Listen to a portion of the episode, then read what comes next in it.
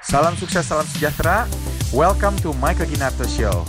Saya Michael Ginarto dan setiap minggu saya menyajikan kepada Anda orang yang menginspirasi atau pesan yang menginspirasi untuk membantu Anda meraih kesuksesan dalam hidup Anda.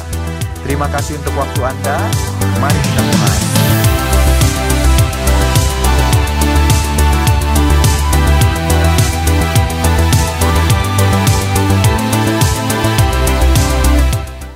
tiket.com kalau kita mulai 2 tahun sebelum 2011 mungkin kita udah mati duluan mati duluan Kenapa? karena nggak ada transaksi sebelum tahun 2010 tidak ada orang yang berani transaksi online bro nggak ada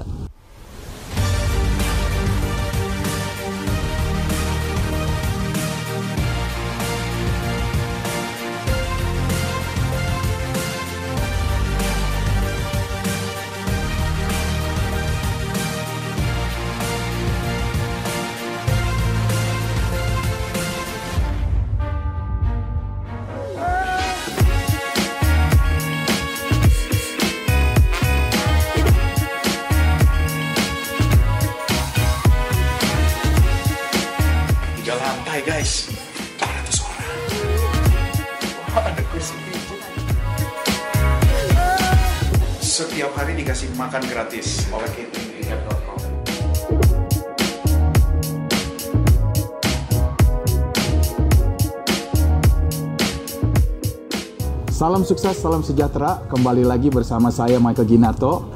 Hari yang istimewa ini kita kedatangan tamu yang luar biasa. Dia seorang anak muda yang menjadi salah satu co-founder uh, startup terbesar di seluruh Indonesia yaitu tiket.com. So langsung aja ketemu sama bosnya. This is the real boss. So welcome to the show, Pak. Thank you, thank you, yes, thank you, panggilnya bro aja ya. Yoi, so you're still so young, even younger than me.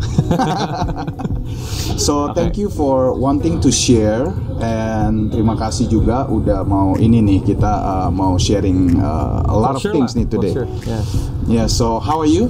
I'm good I'm great thanks Good ya. Yeah. Kita langsung aja. Boleh share sedikit nggak nih ya tentang tiket.com? Uh, tiket.com kan memang sudah on the 8th year ya. sekarang Sekarang tahun ke-9. ke-8.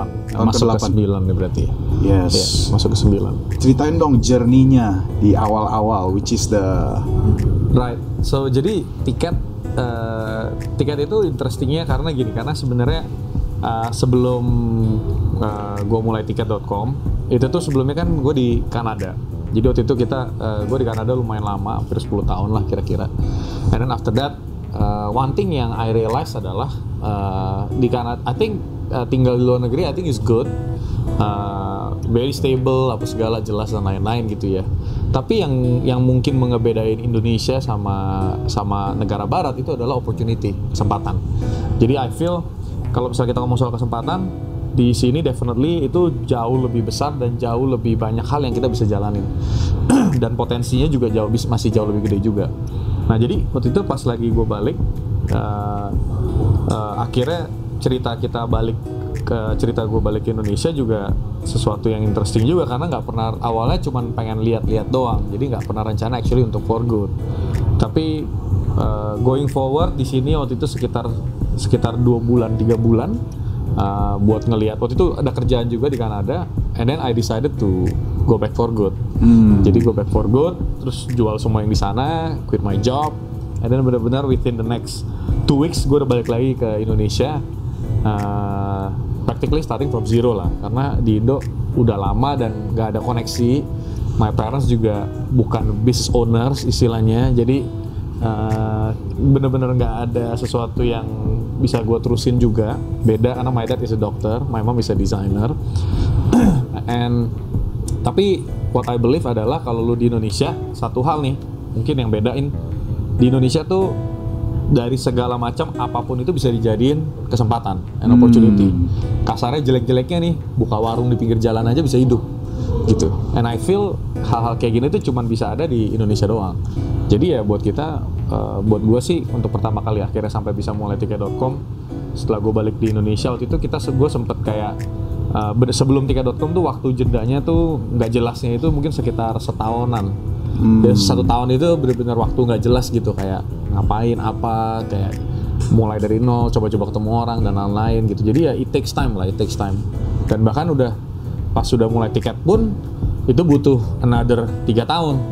Sampai akhirnya bisa ketahuan lah oh tiket.com nih Bentuknya lumayan jelas lah. ya? Oh ternyata ternyata beneran bisa gede gitu istilahnya. Karena sebelumnya kita kan coba-coba coba-coba. Eh, ya itu sih sebenarnya sih. Jadi dari awal eh, contoh lah simpelnya gini. Dulu pas pertama kali kita mulai eh, mungkin satu hal orang mikir kan eh, kita ada ide ini nih kita mau bikin online travel gitu istilahnya alasannya kenapa kita mau bikin online online travel? Sebenarnya simple bro. Sebenarnya tuh karena di luar negeri udah banyak. Hmm. di Cina udah ada yang gede si trip. Di India aja udah ada. Apalagi di Amerika di Europe gitu kan. Tapi di Indonesia belum ada. Hmm. yang ada adalah waktu itu travel agents ya kan? Dan waktu itu permasalahannya simple. Orang mau beli tiket pesawat itu butuh waktu bisa seharian. Karena mesti telepon telepon telepon booking transfer habis itu harus nunggu tiketnya dikirim. Jadi bener-bener ribet gitu loh. Ya udah kita sebenarnya meng- mendigitalize itu. Dan kita kumpulin semua airline semua hotel semua travel product di dalam satu platform. Sebenarnya konsepnya itu doang. Tapi pada saat kita mau jalan gitu orang-orang ribut. Orang-orang bilang kayak nggak mungkin bisa lah. Ini udah ada travel agent gede-gede gede banget gitu kan. Terus udah gitu airline juga nggak mau bakal mau kerja sama lah. Sama lu kan nggak ada nama. Kita nggak punya. Dari semua founders setika.com itu kita nggak ada yang punya travel background sama sekali. Jadi kita benar-benar industri travel tuh kita nggak ngerti sama sekali men. Like zero knowledge. Nekat ya. nekat. Jadi itu pas kita datang ke airline gedok-gedok pintu airline juga kita jelasin dengan ya udah seadanya aja apa yang kita Hmm. ngerti. Tapi kita menurut, menurut kita tuh justru malah itu yang menjadikan uh, salah satu big reason kenapa tiket.com bisa sukses. Bisa bukan belum tentu sukses lah sampai sekarang lah minimum kan breakthrough karena kita ngelihatnya itu malah justru dari angle customer Hmm. bukan dari angle industri Hmm. karena kadang-kadang kalau kita ngelihat dari angle industri, kita tuh sudah kayak terpaku gitu, udah dapet kotak-kotaknya. Oh ini tuh harus kayak gini, harus kayak gini, harus kayak gini, harus kayak gini. Nah justru kita dengan eh, dengan kita nggak punya background itu, jadi kita bisa ngelihatnya simple. Pokoknya kayaknya kalau gue sebagai customer, gue maunya kayak gini. Hmm. Ya udah kita coba bikinin kayak gitu. Hmm. Gitu. Kalau gue sebagai customer, gue maunya simple, pilihannya banyak, harganya murah, terus gue nggak repot. Gue cuma perlu klik sekali dua kali, bayar online, tiketnya dikirim ke email, udah selesai. Jadi kita mulai dari gitu doang awalnya. Zaman dulu kan lu mulai tiket.com tahun 2011. 2011. Ah, 2011, 2011 pas baru mulai. Ah, di antara founder-founder tiket.com dulu ada yang programmer apa lu waktu itu Jadi programmernya? jadi gini, jadi lucunya adalah gua sendiri dulu pas gua di Kanada itu gue sebagai programmer Di dulunya, IBM? di IBM Oke. ya kan? Tapi gue selalu percaya dan believe kalau yang namanya eh, apa hard skill itself kayak istilahnya kayak programming. Istilah kita mau sepintar apa pun lah istilahnya ya. Mau inovasi apa pun. Tapi kalau nggak ada orang yang bisa ngejual atau yang bisa menjelaskan apakah itu dan benar-benar taruh di tempat yang utilisasi yang tepat itu nggak akan jadi apa-apa. Simple kayak gitu. Jadi makanya kenapa gue dulu pas lagi kuliah selain gue ngambil eh, computer science eh, gue ngambil juga join majornya di bisnis Hmm. dan waktu itu emang gue nggak ngerti bisnis sama sekali tapi gue belajar. Minimum gue dapet ide lah dikit Yes. dan ternyata di situ gue realize satu hal kok kenapa gue somehow gue demen programming? Gue enjoy lah gitu kan hobi gitu segala cuman kalau ditanya yang bikin bener-bener gue exciting sama gue bener-bener bisa pakai seluruh apa yang gue punya tuh kayaknya tuh dari segi bisnisnya. Hmm. pertama marketing side lah intinya gitu. Nah makanya kenapa eh, di, di founder pada saat gue balik ke Indonesia gue udah bilang eh gue bisa bantuin lu bisnis gue bisa bantuin manage tapi untuk teknologi kita harus cari orang yang even better than us. Hmm. namanya kenapa waktu itu memang ada CTO ada Chief Technology Officer salah satu founder kita juga. Plus sama gue punya eh, apa eh, partner yang dari awal itu adalah eh, juga memang backgroundnya dia memang teknologi kuat sekali. Hmm. gitu. I see.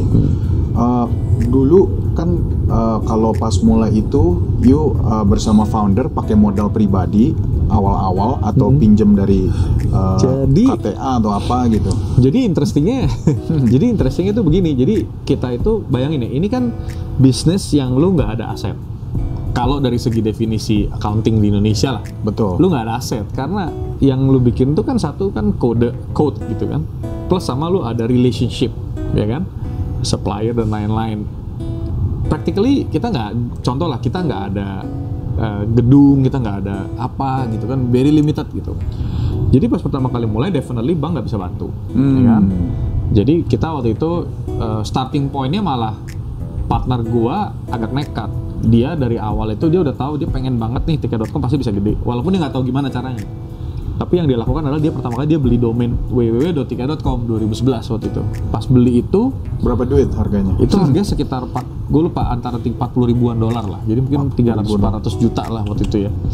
Itu dia belinya karena kita nggak ada duit bener-bener nggak ada duit kita pakai KTA Wih, yang kita dulu bilang pakai kredit tanpa bangunan ini bener-bener nih. Nekat loh. itu nekat dan gue nggak tahu sih itu biasa gue tahu Yes. baru kayak dua tahun setelahnya atau setahun setelahnya lah baru tahu kayak Hmm. gila nih orang minjem duit nih buat beli. Karena uh, partner gue ini memang sifatnya dia kayak benar-benar dreamer lah gitu kayak dia benar-benar lihat strateginya potensi ke depannya gimana dan dia berani jalanin itu nah tapi untuk ngejalaninnya nah ini dia butuh partner-partner ini which is gue salah satunya jadi Uh, pas awal begitu, tapi obviously ya itu cuma buat beli domainnya. Pertanyaannya gimana nih cara kita bisa jalanin operation, hire orang.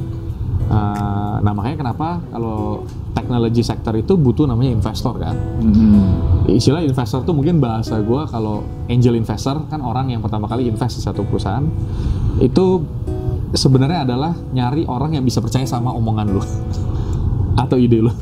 As simple as that. Karena kita Tanpa jaminan loh. kita tanpa jaminan kita nggak punya apa-apa istilahnya jaminannya hanya Nama kita baik. doang nama baik gitu kan jadi emang tricky banget waktu itu eh, mereka cari sampai berapa puluh investor bolak-balik nggak ada yang percaya Wow. karena zaman dulu nggak ada yang ngerti lah animalnya nih Betul. online nih gimana bahkan dulu dibilang kalau online itu penipu zaman waktu itu kalau Scam, online ya. online tuh scam gitu kan banyak kan kayak gitu Hmm. jadi nggak ada nggak ada yang percaya ya udah akhirnya pada saat gue mulai masuk ke sini gue mulai cari juga. Luckily I think ya God's grace juga ketemu sama uh, uh, salah satu businessman. Dan practically pertama kali meeting dan lain-lain dia simple. Dia dia waktu itu dia dia cuma ngomong gini doang. Oke uh, ini menarik tapi kan masih belum jelas. Belum jelas nih bisnis modelnya gimana. Ya bisnis model udah jelas cuman nggak jelas ini bakal kayak gimana. Jadi practically Om invest di sini. Ini bukan karena idenya, tapi Om, Om invest di sini karena Om percaya sama orang-orangnya. Hmm. Jadi dia ngomong gitu. Karena practically speaking kan ide itu sesuatu yang agak susah untuk dikuantify. Yang dia bisa pegang cuma orang-orang. Jadi dia pegang orang-orangnya waktu itu. Ya udah gitu deh. Habis itu kita jalan selama enam tahun pertama itu barengan dengan uh, si businessman ini gitu. Itu mentor kita yang pertama waktu itu angel investor kita. Angel investor Angel pertama. investor pertama gitu. Terus eh, setelah enam tahun, habis itu kita decide untuk ada apa namanya, ada eh, partner yang baru, which is yang yang sekarang. Eh, nah itu eh, apa namanya dari situ itu jadi lebih gede lagi gitu. Selama enam tahun itu ada profit apa nggak ada profit? Kita sampai sekarang sih nggak ada profit. jadi kalau namanya dividen lain nggak ada deh. Jadi kita purely Iya. profesional. Uh, uh, obviously kita ada share, tapi ya share itu kan kita kan istilahnya karena belum profitable kita juga nggak pernah kepikiran untuk ngambil dividen karena memang nggak ada gitu. Sampai sekarang Sampai belum sekarang ada sampai- kelihatan Sampai profit. sekarang, well gini, sebenarnya ditanya bisa nggak profitable? Sebenarnya gampang. Hmm. Kalau buat di online travel itu gampang sekali karena sebenarnya kita saat ini mau bikin profit juga bisa. Hmm. As simple as tinggal potong marketing selesai langsung Iya. profitable. Kita tuh sebenarnya yang bikin kita uh, apa nggak profitable tuh cuma marketing doang. Hmm. Kalau other than that semua udah ke cover karena size kita udah cukup besar. Uh, dari segi market share juga udah cukup besar. Jadi kita dari segi komisi commission level juga udah lumayan bagus lah intinya segitu, Hmm. ya kan? Jadi sebenarnya purely decision. Tapi pertanyaannya kan gini, ini kita masih mau grow atau enggak? Masih mau bertumbuh atau enggak? Perusahaannya mau seberapa gede? Kalau lu mau lebih gede growth-nya, growth rate-nya ya lu mesti lebih agresif Betul. gitu. Makanya kenapa ini kan sebenarnya semua tentang kayak value in the future gitu, value creation lah. Apa pun yang kita lakukan ini sebenarnya kayak contoh simpelnya gini, kita 3.com dibandingin sama dua tahun lalu aja uh, dari tahun 2017 itu kita udah per- 2016 itu pertumbuhan udah hampir tujuh kali lipat. Hari ini sama 2016, 2016 udah tujuh udah, kali lipat. udah tujuh kali lipat. Wow. Iya gitu gedenya. Jadi uh, hal kayak gitu yang obviously nggak akan bisa sampai segede gitu kalau kita nggak invest Reinvest ya. dari segi marketing I gitu see. aja. Hmm. Boleh kasih saran nggak? Misalkan gini nih, kan dulu awal-awal you have a bunch of investors kan, Iya. and a bunch of co-founders gitu Iya. loh. Nah, sarannya bagi orang yang baru memulai itu caranya gimana sih? Nomor Nah. satu nih, yang paling gampang kan mungkin, uh, eh yang paling susah sih, milih partner yang tepat. Kok Right. bisa sih langgeng gitu Right. loh? Apa yang go through your mind gitu loh? Jadi jadi sebenarnya I feel di hampir semua yang kita lakukan lah pasti kita butuh partner, right? Kenapa? Karena dari certain limitation. Kalau misalnya kita ngomong cuma diri kita sendiri, sepinter-pinter kita nih, pasti kita ada satu hal yang kita nggak gitu jago, pasti. Jarang banget orang yang benar-benar semua hal jago banget gitu loh. Atau bahkan walaupun kita semua hal jago banget pun, pasti kita ada harus pasti ada orang lain itu akan bisa kasih kita masukan atau view perspektif dari perspektif yang berbeda. Hmm. gitu kan? Jadi kalau ditanya ya partner tuh penting banget terutama untuk bisnis yang kita mulai dari awal. Mm-mm. karena lu pasti bakal butuh masukan lu pasti butuh perspektif yang berbeda. Itu penting banget menurut gua. Nah jadi pada saat kita mulai itu kita mulainya lumayan rame waktu itu kita mulai bertujuh Hmm. waktu itu Uh, ada ada masing-masing punya punya Tanggung jawab dan role-nya masing-masing ya. masing-masing gitu kan Hmm, hmm. Uh, nah cuman pada saat kita sambil jalan nah, pada saat kita sambil jalan kita mulai realize uh, istilahnya ada beberapa yang mungkin kayak goalnya beda ya kan terus mungkin uh, mereka punya aspirasi lain mereka mau membuat suatu hal yang lain ya nggak apa-apa jadi akhirnya kita dari tujuh itu sekarang kita tuh uh, bertiga jadi kalau ditanya nggak langgang-langgang amat Iya, iya. cuman iya, minimum iya. kita bertiga ini kita cukup solid sekarang gitu secara dari segi partner kita bertiga ini cukup solid Yes. Nah, karena ya udah true time lah istilahnya kita udah ngerasain hal yang aneh-aneh macam-macam sana sini lah Roller coaster dari, nih. Iyalah dari zaman-zaman dulu kita masih gebrak-gebrak meja kalau di Iya, kantor iya, berantem iya. terus kerjaannya. Waduh. Terus kayak nggak percaya satu sama lain gitu kan. Eh, terus kita sempet pecah kongsi, sempet Hmm. istilahnya buyback share, sempet kayak kasih saham juga, sempet eh, apa namanya da- eh, minta pinjaman dari bank. Uh, sempet juga convincing partners dan lain-lain gitu kan. Terus sampai akhirnya going terus sekarang ya jadi kita sekarang udah dari segi partnership ini ya kita udah lumayan solid lah. Karena Hmm. kita istilahnya Udah lewatin. kita udah we've been through a lot. Yes. istilahnya I trust you gitu kan. Terus jadi bahkan sekarang kita sifatnya saling saling challenge. Jadi kalau misalnya ada apa-apa kita challenge gitu justru lebih berani kan. Eh lu gini eh lu tau nggak? Mungkin ini lu bisa improve gitu. Hmm. kalau dulu kan kita pasti ada ego kan. Masing-masing orang ada ego jadi kalau misalnya kita pengen kasih input pasti ada yang tersinggung Betul. kalau sekarang mah udah sama sekali nggak ada yang tersinggung deh kita ngomong Common goal ya. udah jelas Jadi align Iya. common goalnya udah jelas. kita kan kita udah tahu arahnya mau ke mana. Exactly. Eh, dan kita tahu juga kalau semua orang ini, partner-partner ini, eh, semua tuh tujuannya baik. Itu yang paling penting. Tips untuk cari partner apa sih? Frankly speaking, gue cuma punya satu.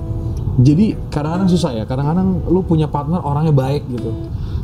Orang baik doesn't guarantee eh, atau misalnya lu bilang oh gue cocok nih sama orang ini gitu kan. Nih gue kasih lu satu secret yang menarik. Justru kita kan sekarang kan partner bertiga nih. Yes. kita solid banget kan. Kalau ditanya nih kita bertiga ini dulu pas pertama kali mulai itu tuh kita tuh sangat tidak cocok Hmm. jadi justru dari tujuh partner yang lain itu gue paling gak cocok sama partner gue yang sekarang ini Yang benar. Serius, serius. Karena karena contoh simpel cara berpikir berbeda, cara bekerja berbeda, experience berbeda, ya kan? Uh, view terhadap masa depan company juga berbeda, gitu. Jadi sangat beda banget gitu. Life- Lifestyle juga beda dan lain-lain lah.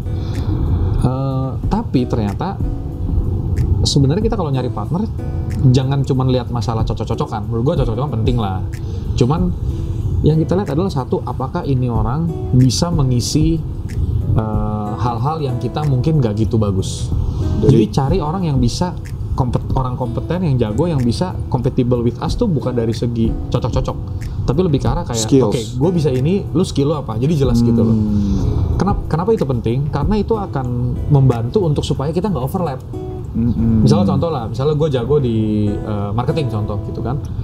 Ada satu orang lagi jago juga di marketing nih, ya kan? Orangnya juga tipe yang keluar juga. ya kita bakal selalu akan argumen tentang itu. Tapi kita lupa ternyata selain marketing ada juga bagian komersialnya. Ternyata ada juga bagian operation, ternyata ada juga bagian teknologi, ternyata ada bagian juga finance. Yang kita sama sekali nggak lihat jadinya karena kita fokus di hal yang sama. Tapi kalau misalnya kita ada contoh nih misalnya gue marketing, ada partner gue tuh pegang komersial, partner gue satu lagi pegang teknologi, ada satu lagi sekarang direktur pegang finance, ada lagi bahkan kita sekarang ada yang pegang HR, ya kan people, ada juga nanti yang pegang produk gitu kan. Jadi masing-masing ini punya uh, responsibility yang very clear dan sangat berbeda dan kita saling lengkapi satu sama lain. Cuman pada saat kita menjalaninya, kita tuh feel free untuk open kasih suggestion ngobrol. Tapi udah tahu nih kewajiban lu yang ini. Ya kan masalah ada orang lain mau komen apa terserah. Oke. Gitu. Cuman yang penting lu tahu kewajiban lu yang mana gitu. Hmm, Jadi tips number one adalah cari partner yang Cari orang yang lebih beda justru. yang beda ya. Kalau menurut gua yes. pengalaman gue jadi aku mulai ngelihat banyak perusahaan kan kita sendiri juga ada mentoring beberapa startup dan lain-lain gitu kan. Mm-mm. Satu hal yang gue lihat emang lu harus cari orang yang berbeda yang bisa kasih lu perspektif yang berbeda yang punya skill yang berbeda itu bakal jauh lebih helpful dibandingin lu sekedar ini orang orangnya enak diajak ngobrol. Hmm. gitu atau ini orang eh, kadang-kadang kadang-kadang orang yang kita rasa enak itu berarti artinya orang yang mungkin eh, ya udah setuju-setuju aja. Gitu. Kan Belum kita kan demen kan tentu- kalau orang setuju gitu kan? Ya, belum tentu Tapi yang belum tentu terbaik bagus untuk gitu. the business ya. benar gitu. Yes. itu sih itu menurut gua pengalaman gua gitu sih. Jadi kayak kadang-kadang susah ya. Kadang-kadang orang bilang cari apa namanya cari partner yang yang dan buktinya gua sama partner gua yang dua ini eh, sangat cocok kok sekarang gitu. Karena masalah cocok-cocokan tuh lu go through time lu dengan adanya experience dan waktu itu lu lama-lama akan mulai mengerti. Hmm. gitu. Lama-lama semua akan orang bisa berubah itu yang gue notice orang bisa berubah Jadi kan kalau mau ketemu orang nih ya, kalau kalau gua sih personally yang ada tiga hal yang gua lihat kan, tiga C gitu. Yang pertama chemistry, yang kedua karakter, ketiga capacity. Oke. Jadi kalau buat lu, menurut lu yang paling bagus harus dilihat capacity dulu. ini Apa? karena gini karena capacity itu itu sesuatu yang lu bisa langsung lihat Hmm, gitu Bisa Dan apa lu enggak? langsung kelihatan Iya. Yes.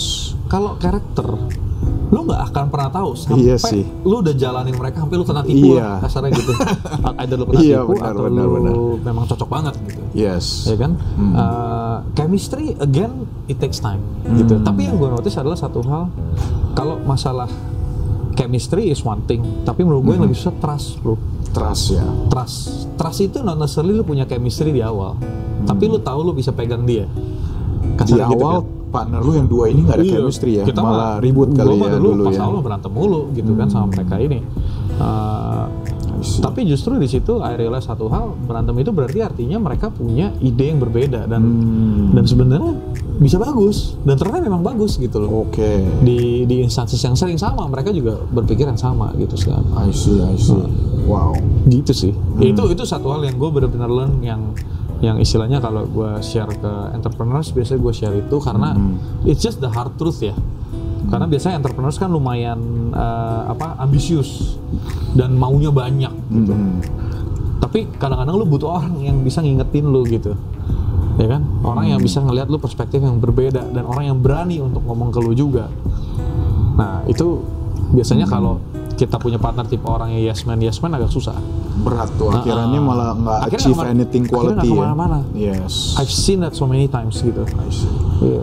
Oke, waktu awal udah bikin udah udah punya partner tujuh orang, and then berjalannya waktu akhirnya you you you have to choose the best path for everybody bertiga. Plannya apa? Kan banyak orang tuh udah achieve a certain success gitu Iya. kan. Wah, saya udah punya partner nih. Udah nggak ada killer drive-nya lagi, Killer nggak ada am- ambitionnya udah hilang gitu loh. Iya, iya, iya. What keeps you going gitu?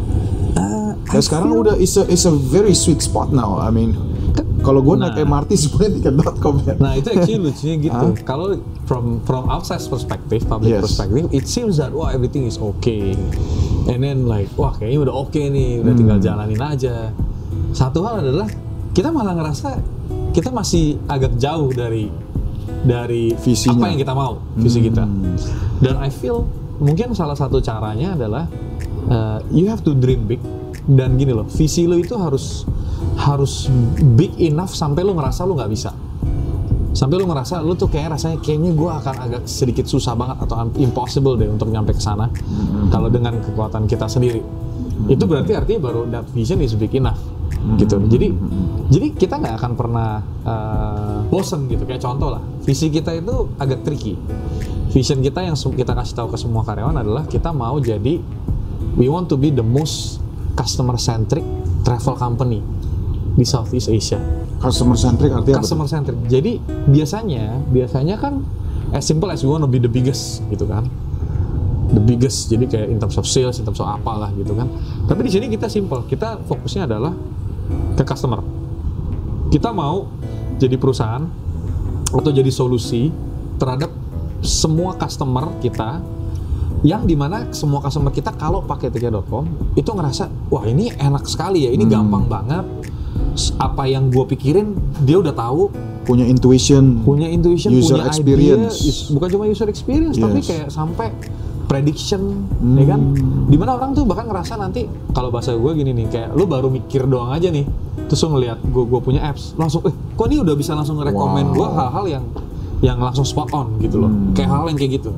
Dan bahkan dia misalnya gue lagi kayak lagi kayak apa namanya lagi capek atau gimana dia bisa kasih gue some ideas gitu kan? Dan misalnya gue memang lagi butuh cepet untuk buat travel business atau apa ada ada business travel dia langsung kasih gue uh, hal-hal yang memang sesuai untuk gue punya bisnis travel. Jadi orang tuh travel karena gini, travel itu kan lu berpindah tempat ke satu tempat yang lain. Untuk pindahnya doang gampang, naik pesawat, naik kereta.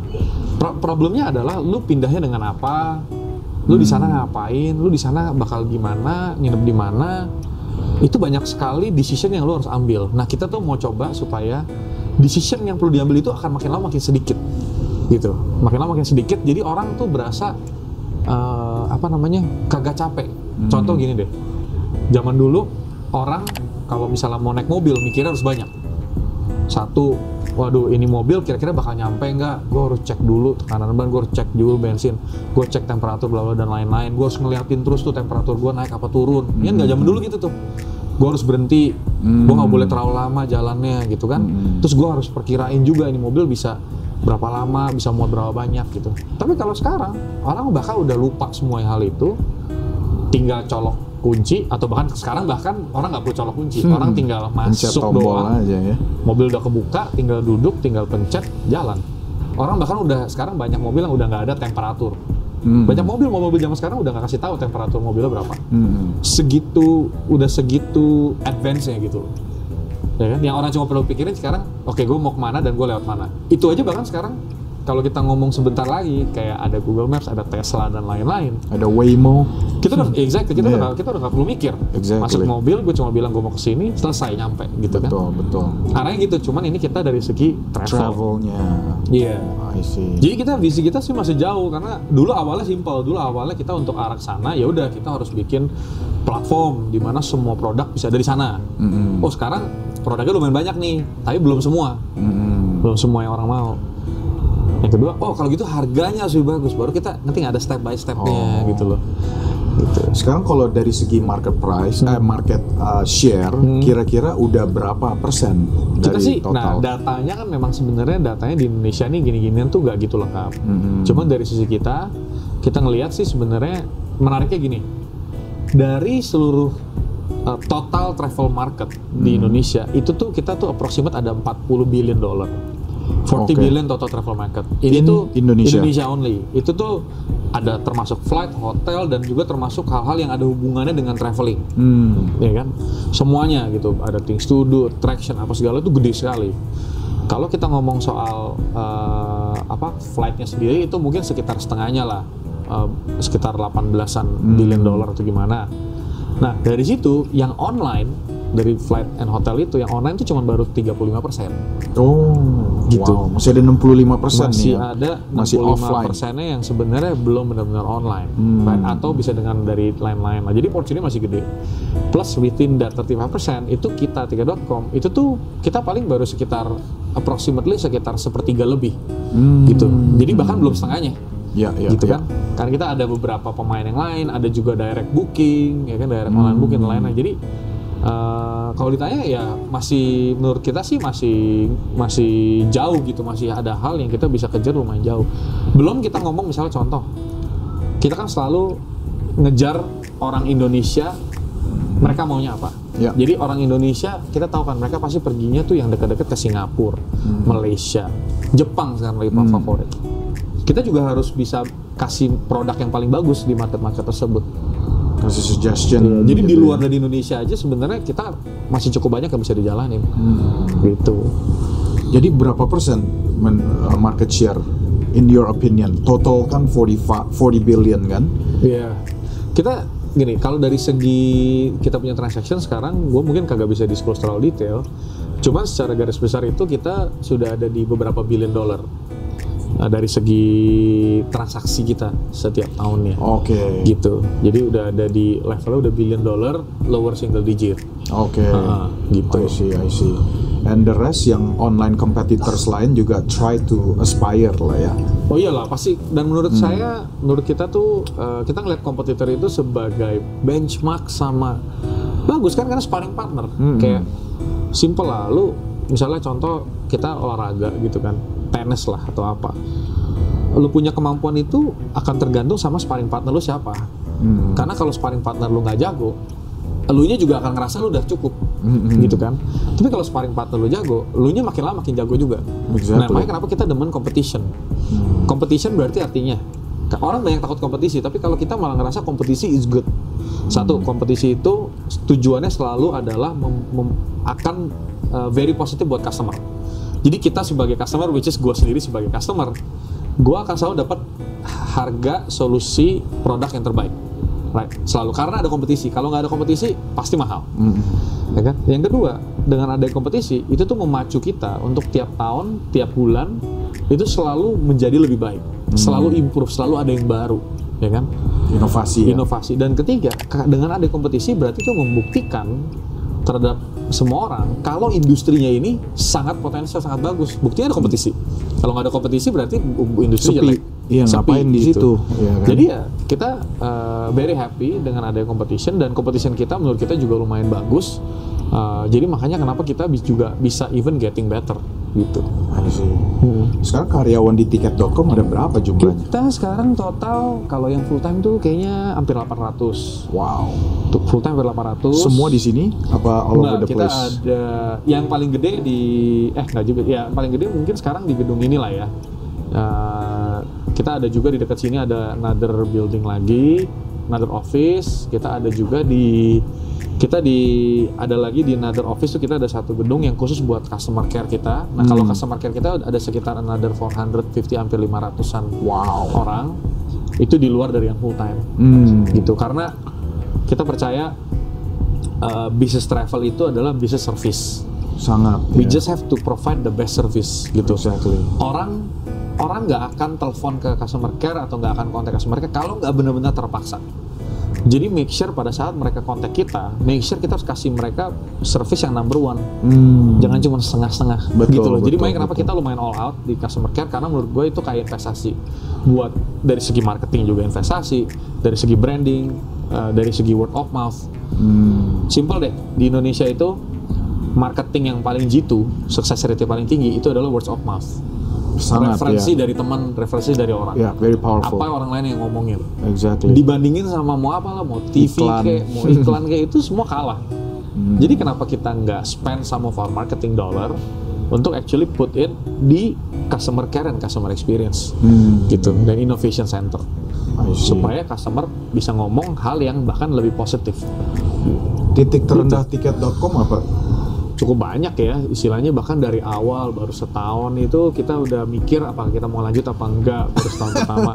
Karena transaksi nggak No ada. traction ya. transaksi nggak ada. Iya, transa no revenue juga Heeh, ya. kita oke launching jegrek gitu kan launching nggak ada transaksi berhari-hari gitu kan. Hmm. ada satu itu kita happy satu kantor gitu gitu jadi kayak kalau ditanya setahun pertama eh, kita mau jalan apa enggak terus udah gitu yang kedua kalau nggak salah tahun keduaan gitu satu setengah tahun kedua waktu itu kita partnershipnya pecah ya kan makanya kenapa sekarang jadi tinggal saya tinggal tiga Hmm. karena ya masing-masing punya different directions itu juga lumayan berat lah buat kita Uh, and then abis itu yang ketiga eh, kita udah jalan. Biasanya gini perusahaan tuh kalau tiga tahun nggak ada traction ya, itu tuh kayaknya udah saatnya lu untuk mikir either lu Iya, find a- either lu pivot find- atau lu find a new iya, thing gitu. find a new Jadi lu thing, tahun yes. ketiga tuh kita udah benar-benar wah gila nih gimana ya.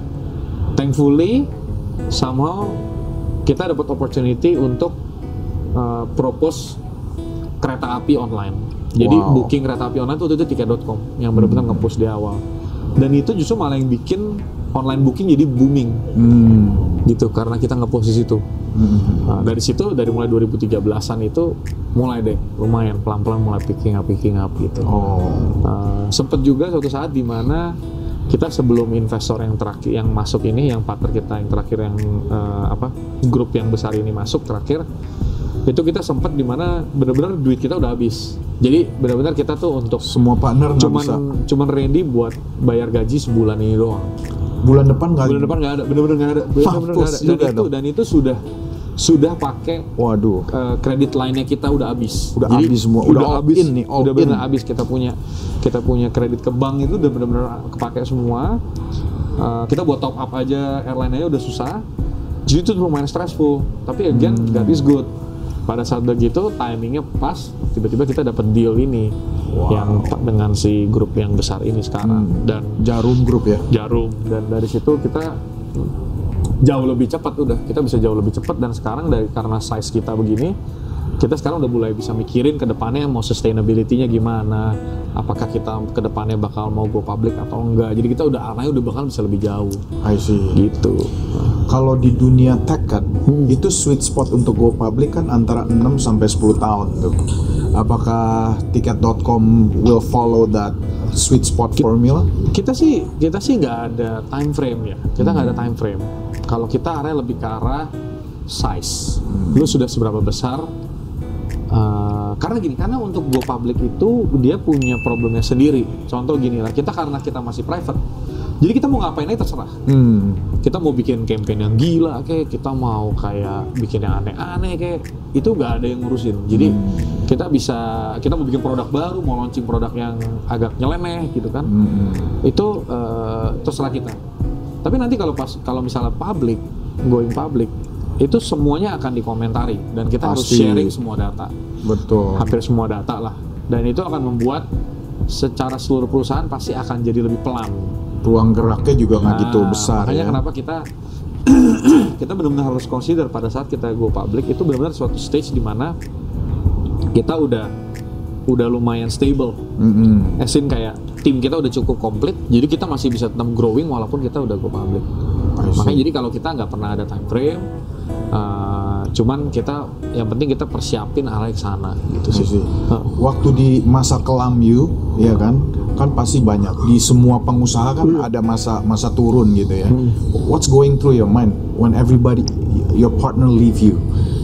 What is going through your Kalau mind supaya bisa gua, sustain? Kalau tanya sama gue mah kita obviously ya kita pasti consider option di mana kayak oke apakah kita lanjut atau enggak ya. Even Iya. gue sendiri gitu. Apakah gue Exactly. nggak lanjut atau enggak.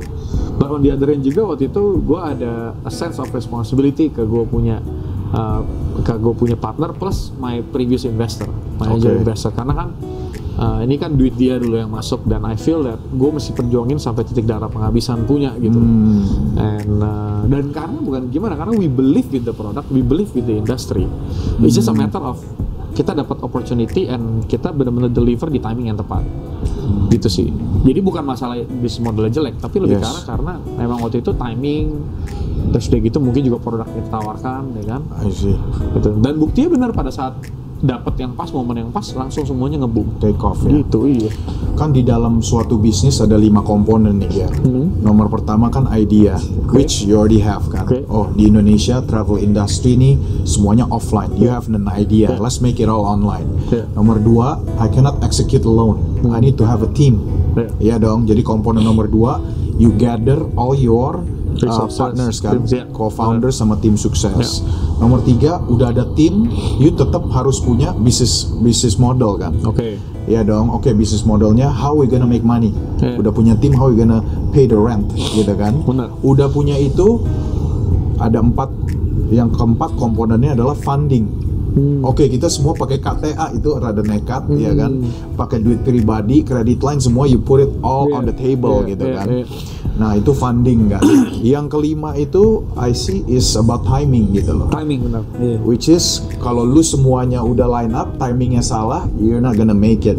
In your opinion, ticket.com can be where it is today itu what is the most critical component?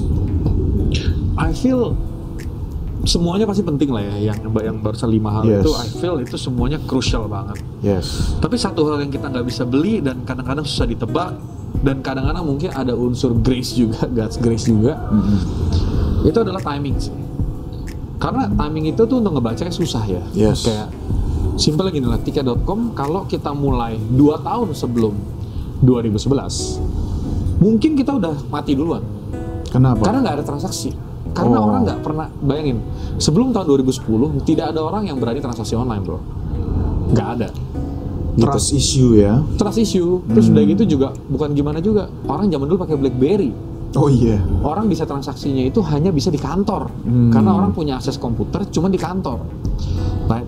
plus 3G belum ada berarti artinya apa orang memang dari segi konektivitas data itu memang belum kuat Infrastrukturnya belum terbentuk orang mau bayar juga. nggak berani melalui Hmm. handphone right nah 2012 2013 tiba-tiba mulai Android mulai booming Hmm.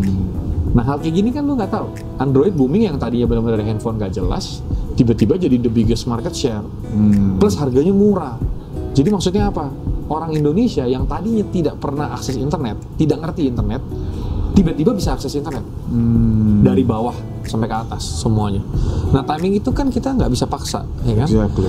Jadi timingnya itu pas dan problemnya juga satu kalau kita terlalu early kita udah pasti mati, habis duit duluan dan nggak ada yang percaya.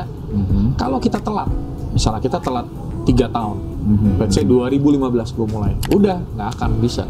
2014 nggak bisa, karena karena kompetisinya udah terlalu banyak, eh, kitanya repot untuk ngebangun awareness dan lain-lain. Karena kita tahu ada beberapa eh, ada beberapa online travel yang mereka mencoba dengan big budget masukin agak telat gitu di 2015 ya kan Udah telat, udah timingnya udah Wah, berat 2014 bakar duit udah aja ya. bisa akhirnya pada tutup semua I see. jadi ya gitu sih kalau ditanya ya Timing uh, definitely itu suatu yang mungkin faktor X lah bakal Ada faktor. X-nya ya. Iya.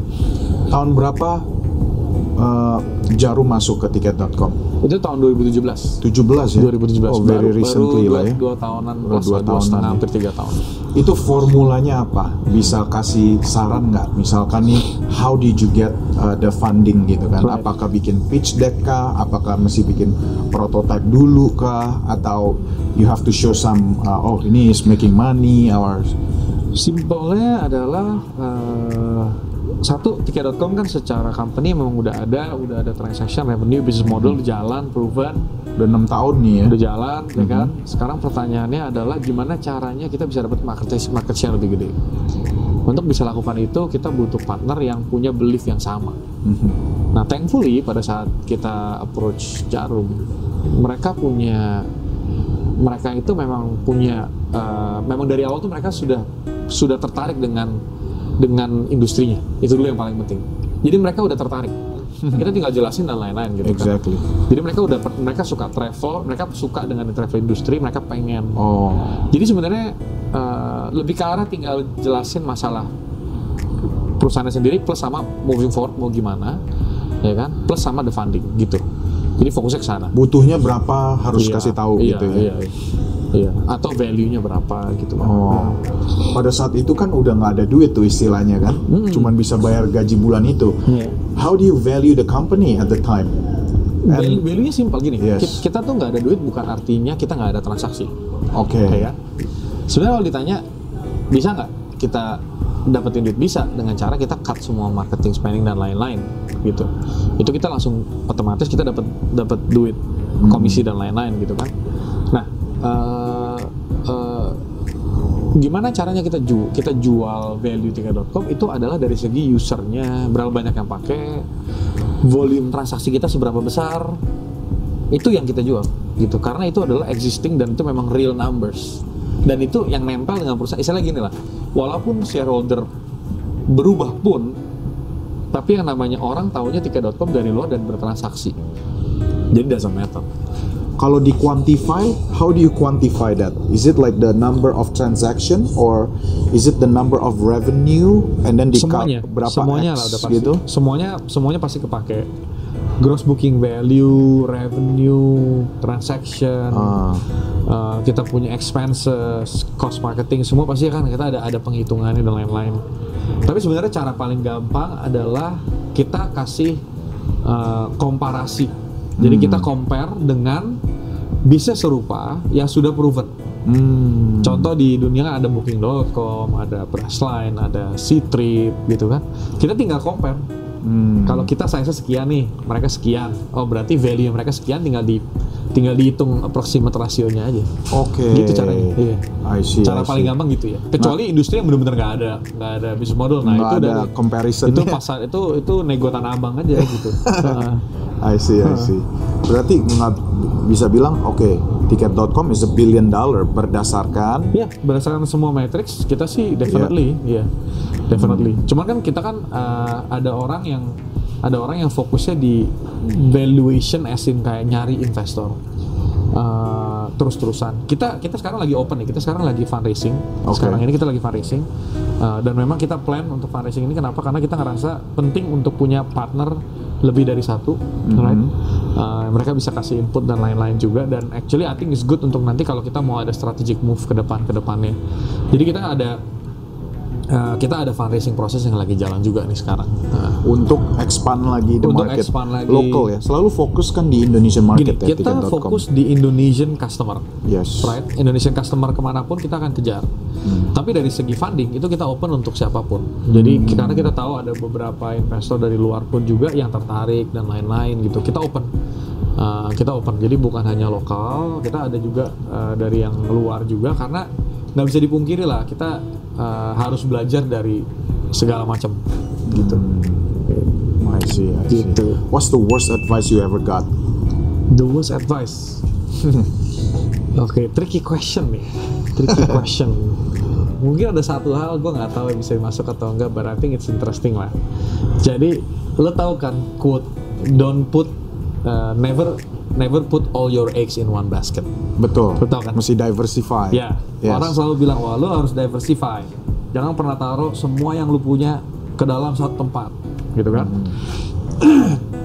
Tapi lucunya gini bro, si Elon Musk, Tesla, we know lah, Elon Musk, SpaceX, SpaceX. Elon Musk bilang begini, it's okay to put all your eggs in one basket. It's okay, dia bilang katanya sebagai entrepreneur. Tapi dia nambahin, as long as you control what happens with the basket. Hmm. Maksudnya gimana?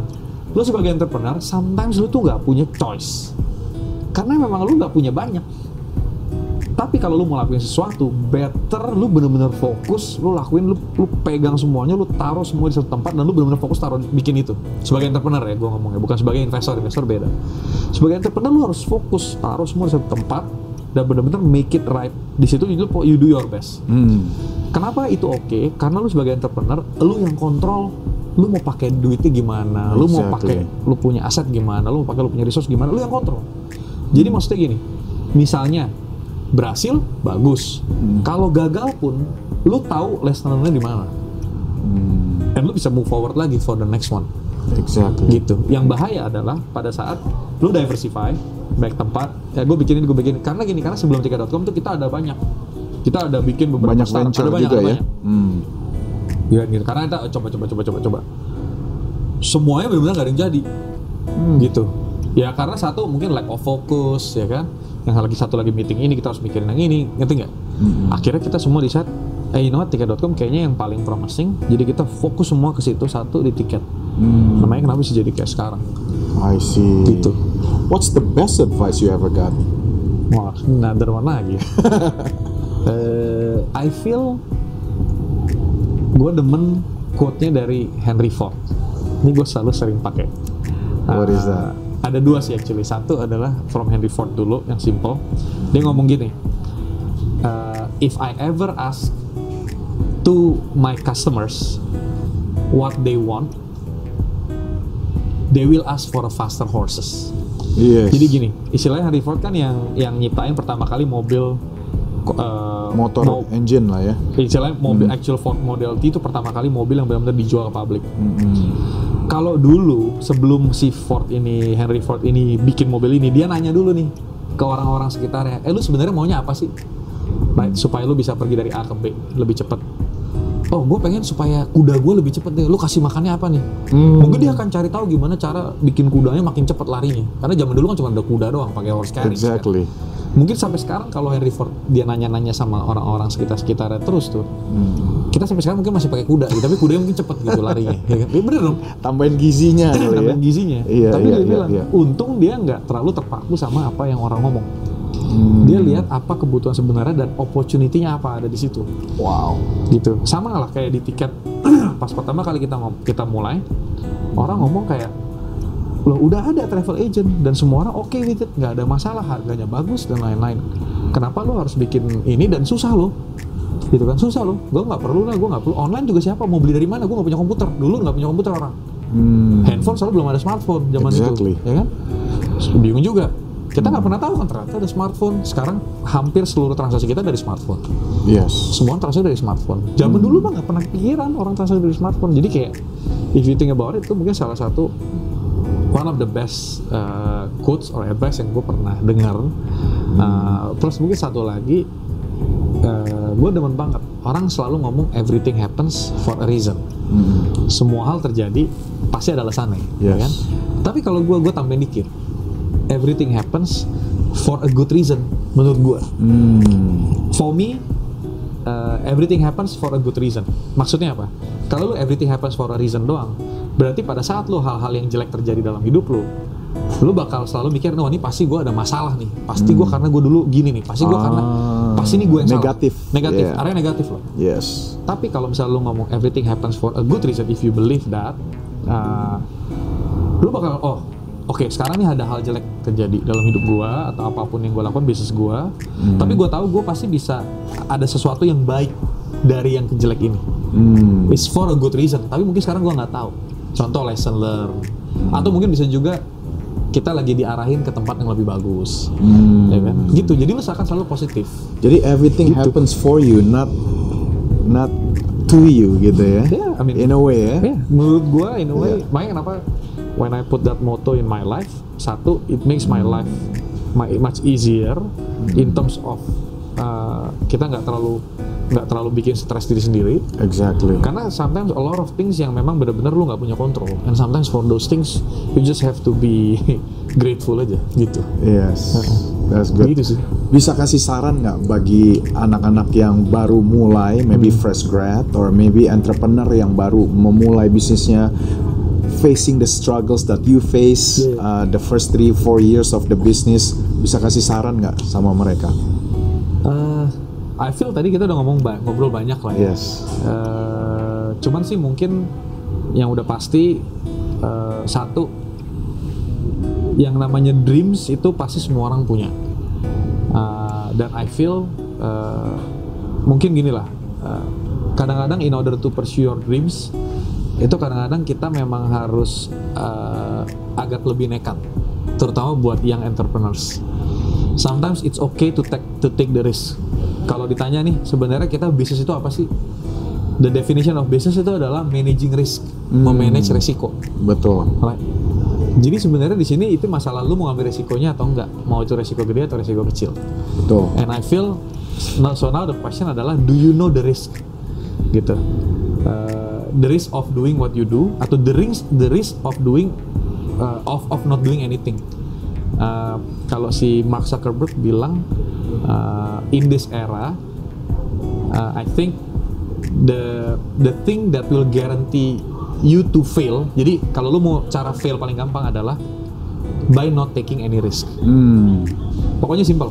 Kalau lu nggak take any resiko, pasti lu fail. Udah pasti Kenapa? itu ya. Karena lu ketinggalan. Exactly. Pasti lu fail. Selesai. Betul, betul. Anything, any company yang nggak berani take any risk nowadays, pasti akan fail. Hmm. Jadi better you take a risk. Dahsyat. Gitu. Even though it's Yes. small or it's big. gitu. Hmm. Karena when you take a risk, minimum lu ada stake di mana lu ada improvement, lu bisa ada potensi untuk improvement. Ada progress Iya, juga ada ya. progress. Kalau lu nggak Wow. take any risk, dan udah pasti nggak ada progress. Luar biasa. Gitu. Wow. Thank you Gitu so sih. much for for the insight and the input into this industry. Uh, yang pasti tadi Bro Gary udah cerita, you miss 100% of the shots that you don't take. Yeah. By not taking risk, you will definitely lose kan. Iya, benar. Gitu loh. So uh, so sobat-sobat entrepreneur sekalian, uh, demikian pembicaraan saya dengan Bro Gary Undarsa, seorang co-founder dari tiket.com. Saya sendiri belajar banyak dan juga banyak hal-hal yang membuat saya terinspirasi nih. Nah, ya. bisa aja. Uh, kadang kan ada kita di dalam dunia usaha nggak selalu grafnya kan naik ke atas. Iya, benar. Ada juga ada di bawah, ada siklusnya juga dan ternyata bukan cuman uh, kita-kita aja nih yang mengalaminya gitu ya. Seorang Gary Undarsa pun juga pernah melaluinya gitu ya. Banyak lah, So sering. Dan sering juga ya. So saya mau tahu nih komentar dari teman-teman sekalian. So please comment uh, di di box di bawah ini dan juga bagi yang mau kenal langsung atau mau bertanya langsung uh, follow aja Instagramnya Gary. Boleh share Boleh. alamat IG-nya Di at Gary Undarsa. G A E R A Y E R Y Mhm. Undarsa. Undarsa ya. Iya. Dan jangan jangan lupa klik subscribe ya hanya di Michael Ginarto dan saya tunggu komentarnya dari teman-teman semua. Uh, saya pasti jawab semua komentarnya and saya mau uh, teman-teman juga share video kita supaya menjadi sumber inspirasi bagi banyak orang. Oke, sekian salam sukses dan salam sejahtera.